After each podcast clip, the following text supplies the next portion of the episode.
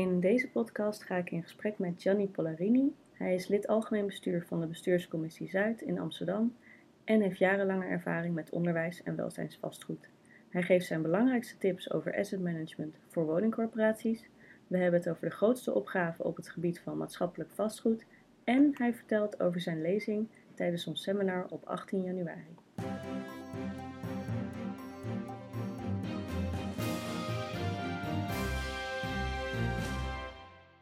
Je bent uh, vooral betrokken geweest bij uh, onderwijs en zorgvastgoed.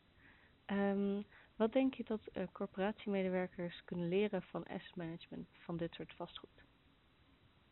Ja, ook kleine correcties, vooral onderwijs en welzijn. En, en, en welzijn dan vooral ook onderwijs gerelateerd. Dus kinderopvang en, en dergelijke andere, andere mhm. zaken die je bij wijkcentra vindt. Um, ik denk wat ervan geleerd zou kunnen worden is dat los van de vastgoedtechnische inhoud, de strategische doelstellingen altijd ontzettend maatschappelijk zijn en uh, benoemd zijn, omdat per definitie uh, binnen dit soort maatschappelijk vastgoed uh, het nooit rendabel kan zijn en ook nooit mm huren gevraagd kunnen worden die de kosten kunnen dekken. Nee.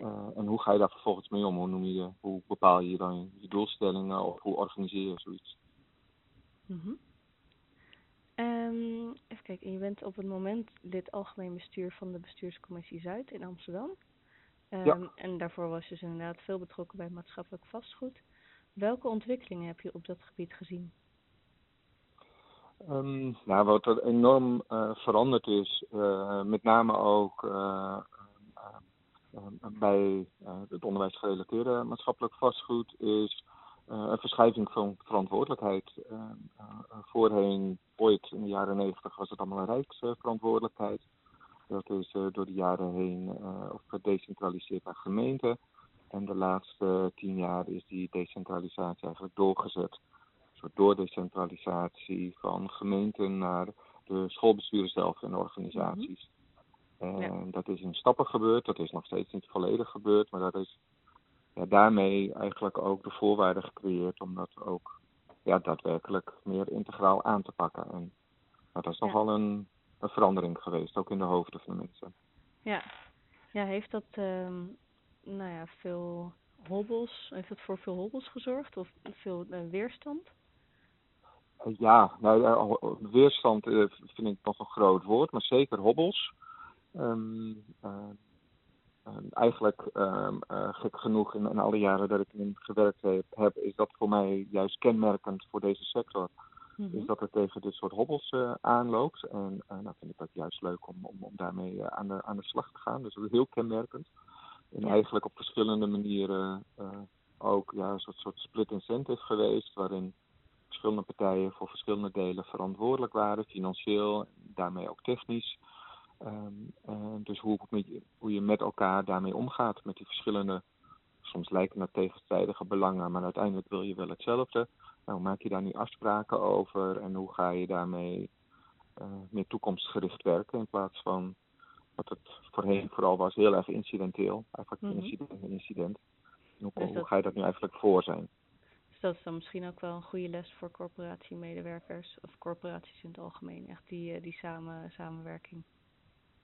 Ja, dat denk ik zeker. Voor zover dat nog niet uh, gebeurt, is dat uh, uh, in, in, mijn vakgebied is dat altijd vanzelfsprekend geweest. Mm-hmm. En als dat er niet was, dan was er ook gelijk een hele slechte huisvestingssituatie. Als er duidelijk sprake van achterstallig onderhoud of niet een voorraad die gewoon niet bij de tijd was. Ja. Dus dat zal ook vast herkenbaar zijn voor de veel coöperatiemedewerkers. ja. Ja. Uh, maar wellicht, voor mij is het al zo vanzelfsprekend hoe die, hoe die samenwerking dan kwam, hoe formeel of informeel. Mm-hmm. Soms moest dat vaak informeel, terwijl het formeel uh, dingen allerlei uh, beperkingen waren. Ja, hoe ga je daar vervolgens dan wel mee om vanuit een, ja. Ja, een soort gezamenlijk verantwoordelijkheidsgevoel? Ja. Um, en, want je hebt inderdaad ook voor veel gemeenten gewerkt als vastgoedadviseur. Um, waren dat dan ook de grootste opgaven die je tegenkwam, die tegengestelde belangen? Of waren er nog andere grote opgaven? Nou, in, in, in de kern zijn het die tegengestelde belangen, of dat, dat, dat voelde zo. Uh, beperkte middelen in het algemeen, dus van uh, financieel beperkte middelen van beide kanten. Um, en, en soms, uh, nou, uiteindelijk wil je wel hetzelfde, maar op steeds concreter niveau lijken er tegenstrijdigheden te zijn, maakte het wel dat er ook veel opportunistisch gedrag was. Ja. Wat, dus als je iets kon krijgen, ook al had je daar misschien niet helemaal behoefte aan, maar je kon het wel krijgen, dan gebeurde dat vaak. Mhm. Ehm, en dat maakte dan weer dat de andere partij dacht van ja, maar wacht even, eh, jou, jou krijg ik nog wel. Ja, ik je wat, maar die eh, gevoelens die zijn, uh, die zijn heel herkenbaar eigenlijk. En daar heb je altijd mee te maken gehad. Overal waar je dan nieuw kwam, dan is het even, even nou, aftasten van hoe, hoe zijn de, gewoon op persoonlijk niveau ook, hoe zijn de relaties. En, en hoe kun je daarmee aan de slag gaan. En vervolgens kom je dan ook weer dat de middelen gewoon beperkt blijven. Je kan het niet uh, recht smeren.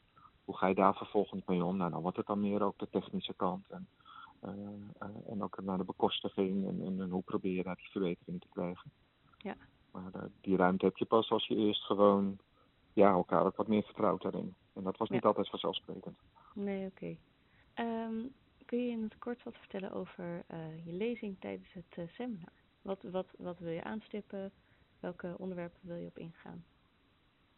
Nou, wat mij erg interessant lijkt is uh, zeker voor mensen die nog niet direct betrokken zijn geweest bij het onderwijshuisvesting, zoals ik het dan noem, met name de huisvesting in, in primaire onderwijs. Ehm, ehm, ehm, die kunnen zich heel erg verbazen over hoe het er soms aan toe gaat in, in, op dit gebied. Of, mm en ik, wat ik graag zou willen is gewoon dus vanaf het het begin een beetje structuur uh, aan te geven van ja, waar komt dat nu vandaan? Dat het veel rationeler is dan het soms op lijkt, omdat de uitkomsten niet altijd rationeel lijken. Ja. Um, en vanuit daaruit de mensen mee te nemen van ja, hoe zijn wij nou eigenlijk vanaf het incidentele onderhoud naar meer programmatisch en preventief en, en, en, en integrale onder, onderhoudsbeheer naar strategische vastgoedsturing gegroeid. Ja. Ehm, dat, daar hebben wij verschillende hobbels in gehad. Um, nou, wellicht herkenbaar of op een hele andere manier. Hoe hebben wij die hobbels uh, in eerste instantie informeel overwonnen? Um, uh, nou, is niet overal gelukt, maar dat is uh, op sommige momenten zeker. En hoe die structuren nu langzamerhand ook meer ja, passend zijn, kloppend zijn bij de doelstelling op lange termijn. En daar hebben we een onderwijsland een, eh, een, integraal huisvestingsplan voor. En ja, eigenlijk ja, welke elementen daar, daaruit bestaat en hoe dat zo gekomen is. En, ja. Maar ben ik benieuwd aan de hand van vragen die dat oproept, uh, of we dan al dan niet meer de technische kant opsgaan, op de financiële kant, op de beleidsmatige kant. Op de, dat, dat kan wat mij betreft alle kanten op, omdat dat soms gewoon heel veel met elkaar te maken heeft. Mm Oké, nou dat klinkt goed. Bedankt voor het luisteren naar deze podcast. Wil je nieuwe afleveringen ontvangen? Abonneer je dan op deze podcast. En kijk ook eens op onze website corporatiestratege.nl voor meer praktische tips en downloads die jouw werk als corporatiestratege makkelijker maken.